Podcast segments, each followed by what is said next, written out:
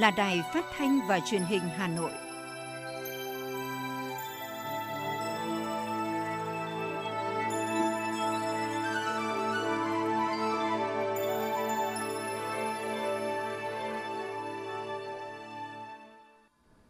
Kính chào quý vị và các bạn. Bây giờ là chương trình thời sự của Đài Phát thanh và Truyền hình Hà Nội, phát trực tiếp trên sóng phát thanh tần số FM 90 MHz. Tối nay thứ sáu ngày mùng 6 tháng 5 năm 2022, chương trình có những nội dung chính sau đây.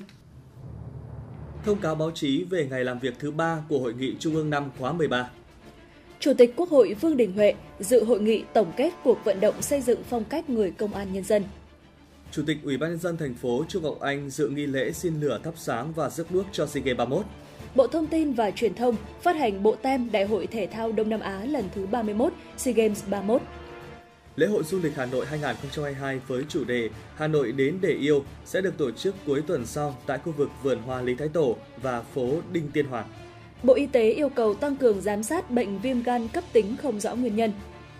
Ủy ban nhân dân huyện Thanh Trì Hà Nội báo cáo về sự cố quạt trần rơi trúng người học sinh đi học. Hạ thủy siêu tàu Thăng Long, tàu cao tốc một thân lớn nhất Việt Nam. Xảy ra động đất tại Con Tum. Kịp thời dập tắt đám cháy tại xưởng sản xuất khẩu trang ở Bắc Ninh.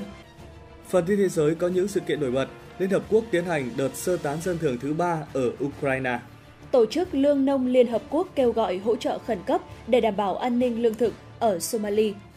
Nhóm phi hành gia NASA rời trạm vũ trụ quốc tế trở về trái đất. Sau đây là nội dung chi tiết. Thưa quý vị và các bạn, hôm nay, hội nghị lần thứ 5 Ban chấp hành Trung ương Đảng khóa 13 bước vào ngày làm việc thứ ba. Buổi sáng, Ban chấp hành Trung ương Đảng làm việc tại hội trường thảo luận về đề án tổng kết 15 năm thực hiện nghị quyết Hội nghị Trung ương 7 khóa 10 về nông nghiệp, nông dân, nông thôn. Đồng chí Vương Đình Huệ, Ủy viên Bộ Chính trị, Chủ tịch Quốc hội thay mặt Bộ Chính trị điều hành thảo luận. Buổi chiều, Ban chấp hành Trung ương Đảng làm việc tại tổ thảo luận đề án tổng kết 20 năm thực hiện nghị quyết Hội nghị Trung ương 5 khóa 9 về tiếp tục đổi mới phát triển và nâng cao hiệu quả kinh tế tập thể. Chiều cùng ngày tại Hà Nội, Chủ tịch Quốc hội Vương Đình Huệ dự hội nghị tổng kết cuộc vận động xây dựng phong cách người công an nhân dân bản lĩnh nhân văn vì nhân dân phục vụ. Quy định tổ chức lấy ý kiến góp ý của cơ quan tổ chức và nhân dân đối với công an nhân dân và sơ kết một năm thực hiện kết luận số 01 của Bộ Chính trị về tiếp tục thực hiện chỉ thị số 05 về đẩy mạnh học tập và làm theo tư tưởng đạo đức phong cách Hồ Chí Minh. Thưa quý vị và các bạn, kết quả đo lường sự hài lòng của người dân, tổ chức đối với sự phục vụ của cơ quan hành chính thành phố Hà Nội năm 2021 đều đạt ở mức khá và tốt. Trong đó có 23 đơn vị đạt chỉ số hài lòng trên 90%. Sự chuyển biến tích cực này là thành quả trong hoạt động chỉ đạo, điều hành của thành phố và các cơ quan đơn vị đối với công tác cải cách hành chính. Việc đo lường sự hài lòng của người dân, tổ chức đối với sự phục vụ của cơ quan hành chính do Viện Nghiên cứu Phát triển Kinh tế Xã hội Hà Nội chủ trì. Nếu như năm 2020, kết quả vẫn có một số đơn vị đạt chỉ số hài lòng ở mức trung bình dưới 70%, thì năm 2021, tất cả đơn vị được đánh giá đều đạt mức tích cực trên 80%. Đối với Ủy ban nhân dân các quận huyện thị xã năm 2021 có 16 đơn vị đạt chỉ số hài lòng trên 90%, trong đó một số địa phương đạt trên 99% như Ủy ban nhân dân quận Cầu Giấy, Ủy ban nhân dân quận Tây Hồ, Ủy ban nhân dân huyện Đan Phượng, Ủy ban nhân dân huyện Phú Xuyên. Ông Bùi Dương, Phó Tránh Văn phòng Ủy ban nhân dân quận Tây Hồ cho biết. Người dân có thể ngồi tại nhà truy cập vào cổng dịch vụ công quốc gia để có thể thực hiện các cái thủ tục của mình mà không cần phải đến cơ quan nhà nước Đặc biệt là rất nhiều các thủ tục đã được cung cấp dịch vụ công mức độ 4, tức là người dân có thể nhận kết quả trả kết quả tại nhà. Điểm nổi bật đó là cái việc mà thực hiện tổ chức các cái cuộc họp ở trên môi trường mạng. Thứ hai là việc tổ chức đánh giá cán bộ hàng tháng ở trên phần mềm. Thì với việc này đã giúp cho các cái công tác chỉ đạo điều hành của quận Long Biên cũng như thực hiện các cái nhiệm vụ của cán bộ quận Long Biên trở nên hiệu quả hơn trước đây rất nhiều. Theo Viện Nghiên cứu Phát triển Kinh tế Xã hội Hà Nội, việc đo lường đã được tiến hành nhiều năm, song đây là năm đầu thực hiện theo kế hoạch giai đoạn 5 năm 2021-2025. Kết quả đo lường đạt mức khá và tốt, có sự cải thiện so với những năm trước, thể hiện sự quan tâm chỉ đạo quyết liệt sát sao của Thành ủy, Hội đồng Nhân dân, Ủy ban Nhân dân, tổ công tác cải thiện, nâng cao chỉ số cải cách hành chính cấp tỉnh và chỉ số hài lòng của người dân về dịch vụ công thành phố Hà Nội giai đoạn 2021-2025 cũng như lãnh đạo các đơn vị địa phương, đặc biệt là của người dân về công tác này. Việc đo lường chỉ số hài lòng của người dân, tổ chức đối với sự phục vụ của cơ quan hành chính thành phố Hà Nội năm 2021 được khảo sát tại 20 sở, cơ quan tương đương sở và 30 quận huyện thị xã ở các nội dung tiếp cận dịch vụ, thủ tục hành chính, cán bộ công chức giải quyết, kết quả giải quyết, vân vân. Để phù hợp với tình hình phòng chống dịch COVID-19, phương pháp khảo sát được kết hợp khảo sát trực tiếp tại bộ phận một cửa và khảo sát truy hồi qua bưu điện. Có thể thấy điểm chung tại những cơ quan đơn vị có kết quả đo lường chỉ số hài lòng cao là đều đặc biệt quan tâm tới công tác cải cách hành chính, Tiêu biểu như Ủy ban Nhân dân quận Cầu Giấy, 100% thủ tục hành chính thuộc thẩm quyền giải quyết được niêm yết công khai. Do thực hiện tốt việc tiếp nhận và giải quyết hồ sơ hành chính, năm 2021, Ủy ban Nhân dân quận Cầu Giấy và Ủy ban Nhân dân các phường thuộc quận đã giải quyết 100% hồ sơ đúng hẹn. Theo trưởng phòng nội vụ quận Cầu Giấy, Nguyễn Minh Hiển, Tại hội nghị đối thoại trực tuyến với đại diện các cá nhân tổ chức doanh nghiệp về thủ tục hành chính và giải quyết thủ tục hành chính tổ chức tháng 11 năm 2021 đã có 100% ý kiến thể hiện sự hài lòng. Đặc biệt, công chức tiếp nhận thủ tục hành chính tại bộ phận một cửa của Ủy ban nhân dân quận và Ủy ban nhân dân các phường Trung Hòa, Dịch Vọng Hậu, Mai Dịch, Nghĩa Tân, Quan Hoa được nhân dân khen ngợi về sự niềm nở, nhiệt tình chú đáo. Tại quận Hoàng Mai, năm 2021, quận đạt chỉ số hài lòng ở mức 87,06%. Thời gian tới, quận đạt mục tiêu thực hiện có hiệu quả việc thí điểm mô hình chính quyền đô thị, đồng thời tăng cường kỷ cương hành chính, giải quyết dứt điểm các vụ việc phức tạp tồn động. Qua đó, nâng chỉ số hài lòng trong năm 2022. Đề cập đến kết quả này, chị Vũ Thị Hoa, một người dân quận Hoàng Mai, cho biết cái việc ờ, cải cách hành chính của ờ, thành phố Hà Nội hiện tại giờ là mình ờ, ghi nhận thật sự là mình ghi nhận uh, cái việc là nó rất là tức là mang tính chất là bây giờ là càng ngày là càng chữ kỳ ờ, gọi là công nghệ 4.0 thì là hiện tại giờ là mình thấy nó mang tính chất số hóa rất là uh, đáp ứng kịp thời cho cái người sử dụng cái dịch vụ của uh, thành uh, hành chính công của uh, thành phố hiện tại bây giờ đang áp dụng. Trong năm 2021, Sở Nội vụ cũng đã có sáng kiến xây dựng hệ thống đánh giá chấm điểm công tác cải cách hành chính trực tuyến. Sở Y tế đã xây dựng hệ thống nhận diện thương hiệu bệnh viện, qua đó việc cung cấp dịch vụ y tế công chuyên nghiệp hơn, giúp người dân dễ dàng tìm kiếm thông tin. Từ kết quả của năm 2021, Ủy ban nhân dân thành phố Hà Nội đã chỉ đạo các cơ quan đơn vị thông tin đầy đủ kịp thời đến cán bộ công chức viên chức thuộc đơn vị mình, nghiên cứu phân tích làm rõ nguyên nhân, những tiêu chí chỉ tiêu còn thấp, khẩn trương xây dựng và triển khai hiệu quả kế hoạch cải thiện, nâng cao chất lượng cung ứng dịch vụ công, góp phần nâng cao chỉ số hài lòng của người dân, tổ chức đối với sự phục vụ của cơ quan, đơn vị năm 2022 và những năm tiếp theo.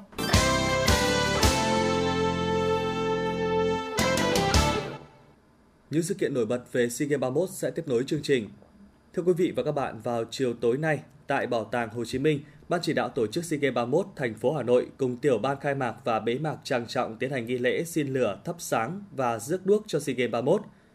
Ủy viên Trung ương Đảng Chu Ngọc Anh, Phó Bí thư Thành ủy, Chủ tịch Ủy ban nhân dân thành phố, Phó trưởng ban tổ chức SEA Games 31, trưởng ban chỉ đạo tổ chức SEA Games 31 thành phố Hà Nội Trử Xuân Dũng, Phó Chủ tịch Ủy ban nhân dân thành phố, trưởng tiểu ban khai mạc và bế mạc, trưởng ban tổ chức SEA Games 31 thành phố Hà Nội chủ trì buổi lễ.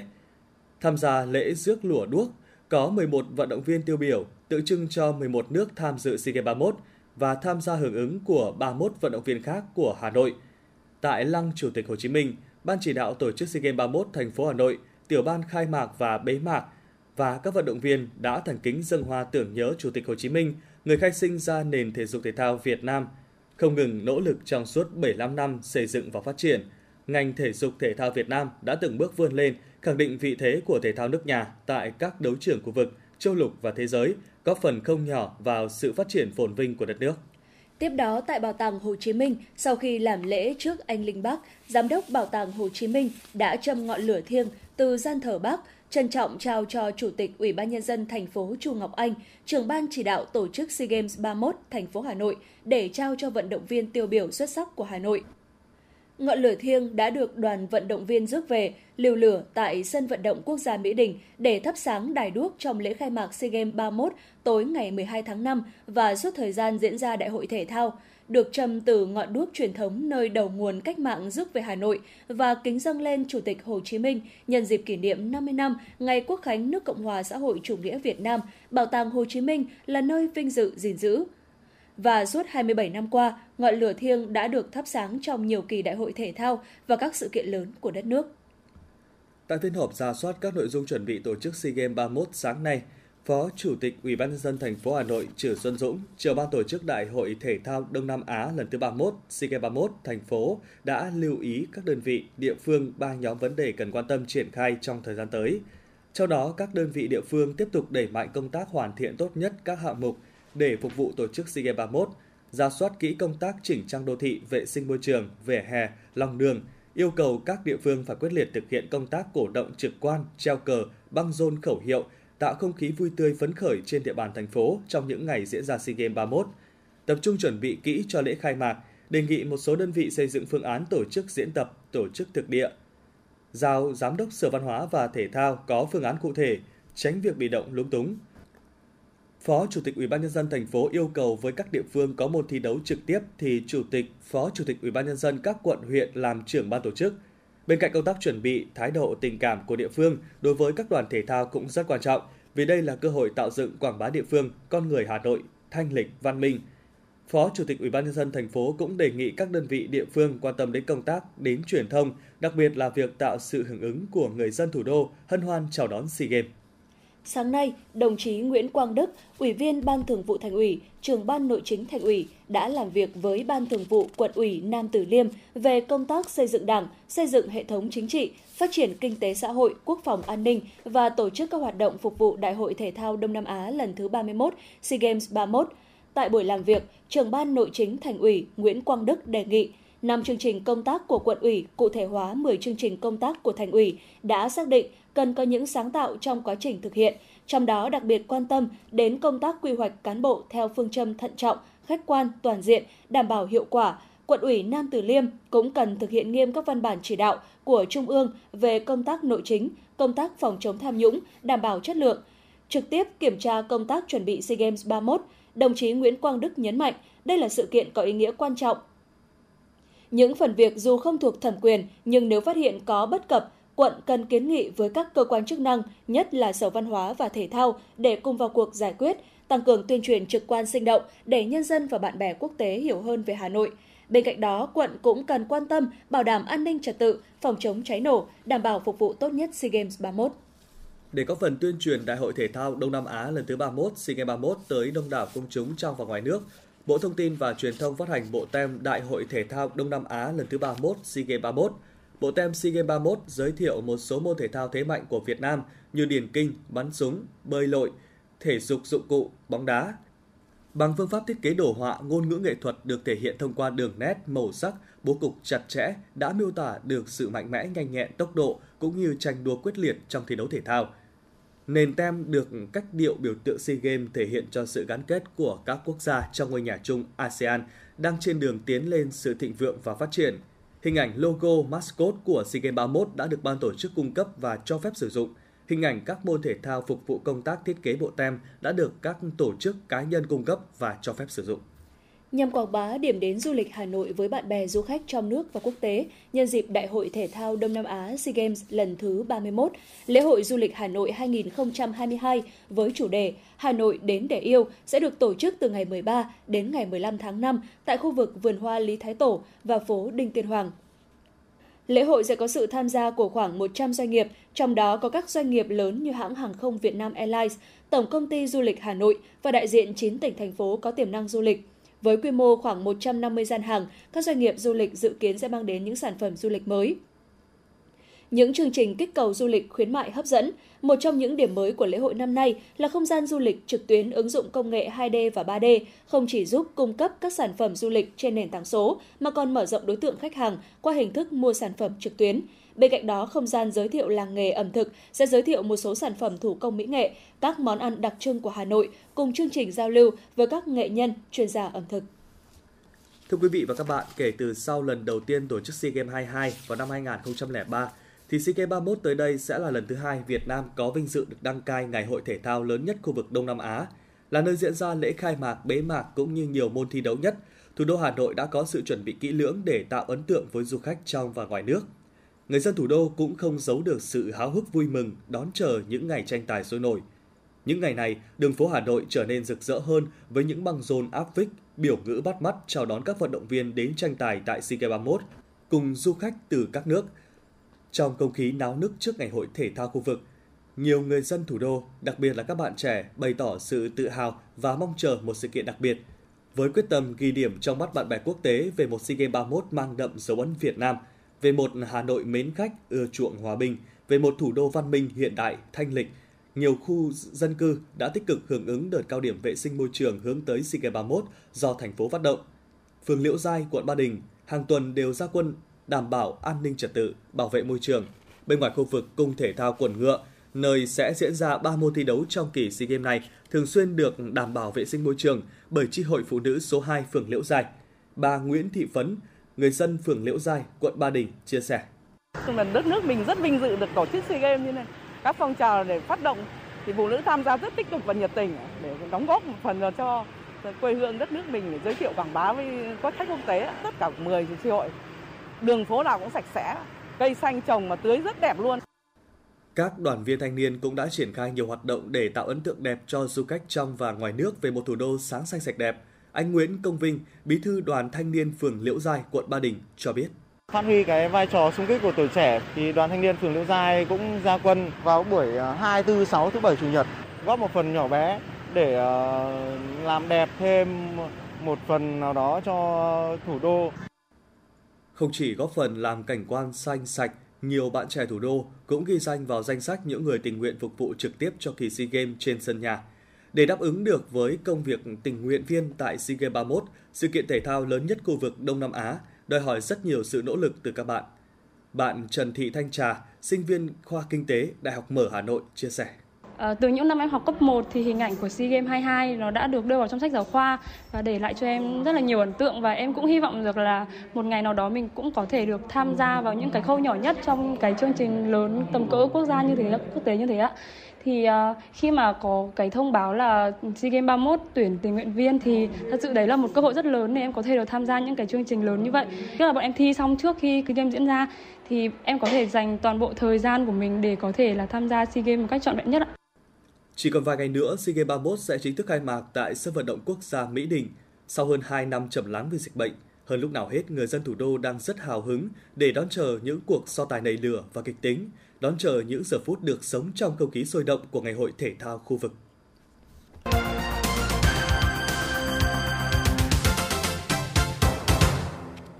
Mời quý vị và các bạn nghe tiếp phần tin. Thông tin từ Tổ chức Y tế Thế giới, tính đến ngày 3 tháng 5 năm 2022, trên thế giới đã ghi nhận 228 trường hợp trẻ bị viêm gan cấp tính không rõ nguyên nhân tại 20 quốc gia thuộc khu vực châu Âu, Đông Nam Á, Tây Thái Bình Dương, trong đó đã có 4 trường hợp tử vong. Trước các thông tin trên, Cục Y tế Dự phòng, Bộ Y tế đã có văn bản gửi Viện Vệ sinh Dịch tễ Trung ương, Viện Pasteur Nha Trang, Viện Pasteur Thành phố Hồ Chí Minh, Viện Vệ sinh Dịch tễ Tây Nguyên về việc tăng cường giám sát bệnh viêm gan cấp tính không rõ nguyên nhân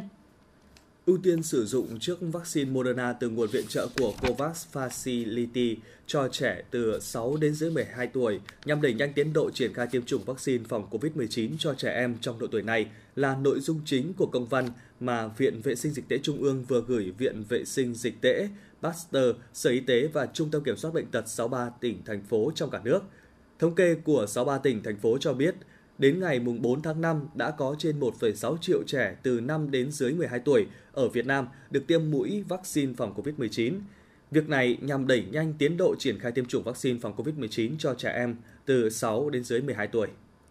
Tại trường Trung học cơ sở Vĩnh Quỳnh, Thanh Trì, Hà Nội vừa xảy ra sự cố rơi quạt trần trúng người ba học sinh trong giờ học, trong đó một em phải nhập viện và khâu nhiều mũi gây hoang mang dư luận về vấn đề an toàn trường học. Trước quả trần bị rơi khiến cả ba em học sinh bị thương lan truyền, lãnh đạo Phòng Giáo dục và Đào tạo huyện Thanh Trì đã vào cuộc tìm hiểu nguyên nhân. Hôm nay, Ủy ban nhân dân huyện Thanh Trì Hà Nội báo cáo về sự cố này. Theo lãnh đạo Phòng Giáo dục và Đào tạo huyện Thanh Trì, đây là sự việc đáng tiếc, rất hy hữu và chưa từng xảy ra trên địa bàn huyện. Ngay khi xảy ra sự việc, nhà trường đã phối hợp với gia đình làm công tác tư tưởng và ổn định sức khỏe tâm lý cho học sinh. Ủy ban nhân dân huyện Thanh Trì đã chỉ đạo Phòng Giáo dục và Đào tạo phối hợp với Ban Quản lý Dự án Phòng Quản lý Đô thị và đơn vị giám sát cử tổ công tác xuống hiện trường để kiểm tra nắm bắt tình hình và chỉ đạo nhà trường phối hợp với đơn vị thi công xác định nguyên nhân do sơ suất trong việc lắp đặt quạt trần từ đầu năm học 2021-2022 không kịp thời phát hiện để tụt mất chốt hãm dẫn đến rơi quạt khi vận hành. Hôm nay, Bộ Công an tổ chức diễn đàn hỏi đáp trực tuyến về dự án luật trật tự an toàn giao thông đường bộ về việc cá nhân và tổ chức có thể lựa chọn các hình thức cấp biển số, bấm ngẫu nhiên, lựa chọn theo sở thích có thu phí và thông qua hình thức đấu giá. Đại tá Đỗ Thanh Bình, Phó Cục trưởng Cục Cảnh sát Giao thông, Bộ Công an cho biết, Bộ Công an đang chủ trì xây dựng nghị quyết của Quốc hội về đấu giá biển số xe, trong đó sẽ nghiên cứu quyền của người đấu giá được giao đến đâu. Đến nay, việc này đang được Bộ Công an lấy ý kiến của các bộ, ban ngành, Bộ Công an phải xây dựng nghị quyết của Quốc hội. Việc giải quyết như thế nào sẽ nằm trong nghị quyết, khi đó mới giải quyết được quyền của người chúng đấu giá biển số xe. Đặc biệt, hiện Bộ Công an và Bộ Giao thông Vận tải đang xây dựng sửa đổi hai luật, trong đó có luật giao thông đường bộ. Vì thế, có thể sẽ sửa trước các quyền liên quan đến định đoạt biển số xe được quy định trong luật giao thông đường bộ. Hôm nay tại Hải Phòng, công ty cổ phần tàu cao tốc Phú Quốc phối hợp cùng công ty trách nhiệm hữu hạn một thành viên 189 thuộc Tổng cục Công nghiệp Quốc phòng tổ chức lễ hạ thủy siêu tàu Thăng Long, tàu cao tốc một thân lớn nhất Việt Nam để chuẩn bị đưa vào vận hành, phục vụ hành khách đi lại và du lịch trên tuyến Vũng Tàu Côn Đảo, dự kiến trong tháng 6 năm 2022. Siêu tàu khách cao tốc Thăng Long có tổng cộng 4 tầng, 2 tầng khoang Eco, 1 tầng khoang VIP, có bố trí một không gian tầng trên cùng dành riêng cho cà phê rooftop. Tàu có tổng sức chở đến 1.017 khách, sử dụng động cơ hàng hải hàng đầu thế giới, có tổng công suất đạt 11.580 sức ngựa, tiết kiệm nhiên liệu và thân thiện với môi trường. Thân tàu được làm bằng hợp kim nhôm đóng tàu nhập khẩu từ Italy, giúp con tàu đạt vận tốc lên đến 30 hải lý trên một giờ. Hai đoàn tàu số 16 và 17 sau 8 ngày vượt biển từ Nhật Bản đã cập cảng Khánh Hội, quận 4, thành phố Hồ Chí Minh sáng nay. Đây là sự kiện quan trọng, cột mốc đáng nhớ với việc hoàn thành nhập khẩu 17 đoàn tàu thuộc gói thầu cơ điện của dự án tuyến đường sắt đô thị số 1 Bến Thành Suối Tiên. Mỗi đoàn tàu có 3 toa dài 61,5 m, có thể chở 930 khách, trong đó 147 khách ngồi và 783 khách đứng. Tốc độ tối đa thiết kế là 110 km một giờ đoạn trên cao và 80 km một giờ đoạn ngầm. Trong kỳ nghỉ lễ 30 tháng 4 mùng 1 tháng 5, các cơ quan ban ngành đã triển khai lực lượng nhằm đảm bảo an toàn trật tự giao thông trong thời gian nghỉ lễ. Trong đó, Thanh tra Sở Giao thông Vận tải Hà Nội đã phối hợp xử phạt nhiều trường hợp xe khách, xe hợp đồng dưới 9 chỗ vi phạm. Cụ thể, trong kỳ nghỉ lễ kéo dài 4 ngày, đơn vị này phối hợp kiểm tra, xử lý 32 trường hợp, phạt tiền gần 60 triệu đồng. Hôm nay, đoàn kiểm tra liên ngành số 1 về an toàn vệ sinh thực phẩm của thành phố Hà Nội đã kiểm tra công tác bảo đảm an toàn thực phẩm trên địa bàn huyện Gia Lâm nhân tháng hành động về an toàn thực phẩm năm 2022. Tại đây, đoàn kiểm tra liên ngành số 1 của thành phố Hà Nội tiếp tục kiểm tra công tác bảo đảm an toàn thực phẩm tại nhà hàng Bảo Minh có địa chỉ ở thị trấn Châu Quỳ, huyện Gia Lâm. Tại thời điểm kiểm tra, đoàn đã phát hiện một số lỗi vi phạm tại nhà hàng, cụ thể là các lọ đựng gia vị không ghi nhãn mác, hạn sử dụng, thực phẩm bảo quản trong tủ lạnh sắp xếp lộn xộn. Ngoài ra, đoàn kiểm tra cũng phát hiện khu vực bếp của nhà hàng Bảo Minh không có tấm chắn côn trùng. Đoàn kiểm tra đã yêu cầu nhà hàng sớm khắc phục những tồn tại nêu trên. Tương tự, đoàn kiểm tra liên ngành số 1 của thành phố đã kiểm tra bếp ăn tập thể tại trường tiểu học Cổ Bi, xã Cổ Bi, huyện Gia Lâm, Hà Nội. Bếp ăn của trường có 12 nhân viên phục vụ và cung cấp mỗi ngày hơn 500 suất ăn. Qua ghi nhận tại thời điểm kiểm tra, nhà trường đã đầu tư bổ sung các trang thiết bị, dụng cụ phục vụ cho công tác bán chú, có tủ lạnh lưu mẫu thức ăn sống, chín riêng biệt, có tủ để hấp khăn, sấy bát, có đủ các dụng cụ nấu chế biến và chia suất ăn. Cùng với đó, hàng ngày nhà trường đã thực hiện ký nhận thực phẩm theo quy định, cập nhật ghi chép đầy đủ, sổ kiểm thực 3 bước, đồng thời tăng cường công tác tự kiểm tra, giám sát vệ sinh an toàn thực phẩm. Thời gian qua nhà trường không xảy ra trường hợp ngộ độc thực phẩm. Trưa nay, một đám cháy lớn đã xảy ra tại xưởng sản xuất khẩu trang ở xã Xuân Lai, huyện Gia Bình, tỉnh Bắc Ninh. Rất may không có thiệt hại về người. Ngay sau khi vụ cháy xảy ra, lực lượng cảnh sát phòng cháy chữa cháy và cứu nạn cứu hộ tỉnh Bắc Ninh phối hợp với công an huyện Gia Bình, các lực lượng chức năng xuống hiện trường triển khai phương án chữa cháy, cứu nạn cứu hộ. Sau gần 1 giờ đồng hồ, đám cháy được dập tắt hoàn toàn. Hiện các lực lượng chức năng đang tiếp tục điều tra, làm rõ nguyên nhân vụ việc.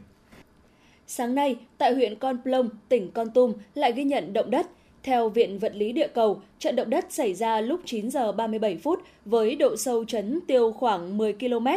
độ lớn 3,4, tức ở mức độ yếu, cấp độ rủi ro thiên tai cấp 0. Trung tâm báo tin động đất và cảnh báo sóng thần, Viện Vật lý Địa cầu vẫn đang tiếp tục theo dõi trận động đất này. Liên quan đến động đất xảy ra liên tiếp tại huyện Con Plong, Ủy ban nhân dân tỉnh Con Tum đã có văn bản gửi các sở ban ngành, công ty cổ phần thủy điện Đắc Drink và công ty cổ phần thủy điện Vĩnh Sơn Sông hình về việc theo dõi xử lý động đất tại huyện Con Plong.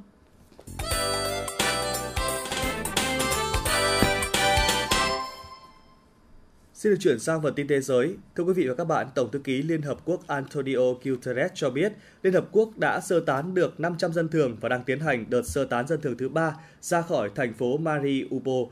Các chi tiết liên quan sẽ được công bố sau khi công việc hoàn tất.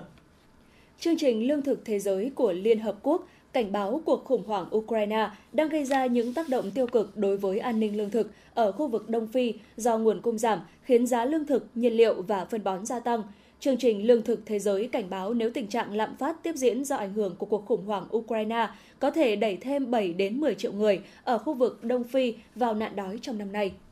Ba Lan và các nước Baltic đã khánh thành một đường ống dẫn khí đốt mới kết nối khu vực Đông Bắc Liên minh châu Âu EU với các khu vực còn lại trong khối. Đây là một bước đi quan trọng của EU nhằm giảm sự phụ thuộc vào nguồn cung khí đốt từ Nga. EU đã tài trợ 500 triệu euro cho việc xây dựng đường ống dẫn khí đốt mới kết nối các mạng lưới dẫn khí đốt của Ba Lan và Litva. EU đang hướng tới đa dạng hóa nguồn cung khí đốt nhằm giảm phụ thuộc vào nguồn cung từ Nga. Nhóm các phi hành gia của NASA đã rời trạm vũ trụ quốc tế để bắt đầu chuyến bay trở về trái đất, kết thúc sứ mệnh nghiên cứu khoa học dài 6 tháng sau khi một loạt tên lửa đưa tàu vũ trụ mang tên Endurance chở nhóm 4 phi hành gia tách khỏi trạm vũ trụ quốc tế an toàn, hành trình trở về trái đất của họ dự tính kéo dài khoảng 23 giờ đồng hồ. Tàu được dự báo đáp xuống biển ngoài khơi bang Florida, Mỹ. Hôm nay, nhà chức trách Trung Quốc cho biết 53 người đã thiệt mạng trong một vụ sập tòa nhà ở miền Trung nước này. Đồng thời chính quyền Trung Quốc thông báo kết thúc chiến dịch cứu hộ trong thảm họa sập nhà, được cho là do xây dựng trái phép. Sau hơn 6 ngày nỗ lực tìm kiếm và đưa những người sống sót ra khỏi đống đổ nát và kim loại xoắn.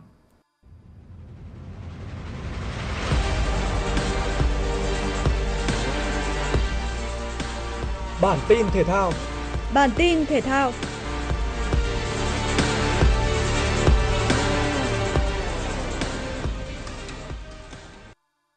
Sau thất bại 1-2 ở lượt đi, West Ham sớm nhận gáo nước lạnh khi tới làm khách của Frankfurt tại bán kết lượt về Europa League. Hậu vệ Aaron Cresswell lĩnh thẻ đỏ sau pha phạm lỗi để ngăn cản James Peterhurst đối mặt thủ môn ở phút 19. Chỉ còn 10 người trên sân khách, West Ham không thể chống đỡ trước Frankfurt.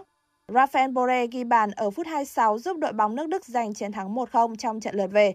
Trung cuộc Frankfurt thắng West Ham với tổng tỷ số 3-1 sau hai lượt trận. Trong khi đó ở trận lượt về gặp Leipzig, Rangers sớm vươn lên dẫn trước 2-0 nhờ các pha làm bàn của James Tavernier và Grant Camara. Sau đó, Christopher Nkunku đã rút ngắn tỷ số xuống còn 1-2 ở phút 70 và quân bình tổng tỷ số 2 đều cho Leipzig Tuy nhiên, John Lamstrom đã trở thành người hùng đưa Rangers vào chung kết với pha dứt điểm cận thành chuẩn xác ở phút 80. Đội chủ sân Ibrox thắng Leipzig 3-1 ở lượt về và 3-2 sau hai lượt trận. Theo lịch thi đấu, trận chung kết Europa League giữa Frankfurt và Rangers sẽ diễn ra vào lúc 2 giờ dạng sáng ngày 19 tháng 5. AS Roma tiếp đón Leicester City ở trận lượt về bán kết Europa Conference League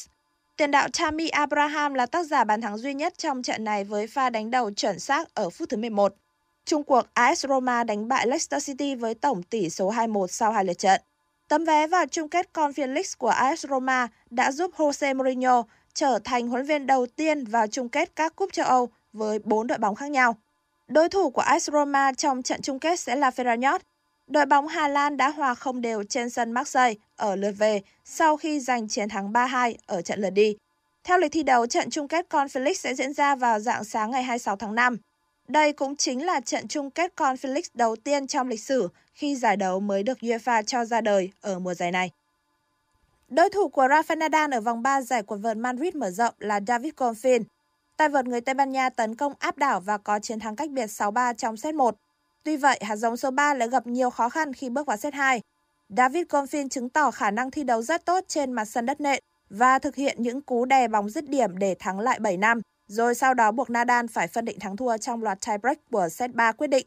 Một trận đấu mà Nadal phải cứu tới 4 match point và dùng tới tinh thần quật cường để thắng 11-9 ở loạt đấu tiebreak. Trung cuộc Nadal đã mất tới 3 giờ 9 phút thi đấu để giành chiến thắng 2-1 chung cuộc, với tỷ số các set lần lượt là 6-3, 5-7, 7-6 để giành quyền vào tứ kết Madrid mở rộng. Đồng thời, Rafael Nadal đã chạm tới cột mốc 99 lần vào tứ kết của các giải Master 1000 trong sự nghiệp.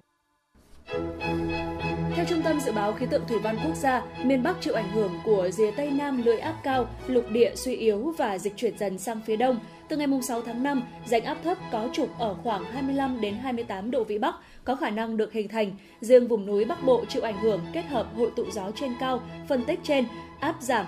độ ẩm tăng dần. Miền Nam nằm ở rìa phía nam của hệ thống thời tiết trên, kết hợp với rìa phía Bắc rãnh áp thấp ở phía nam tiếp tục dịch xuống phía nam, áp và độ ẩm ít thay đổi.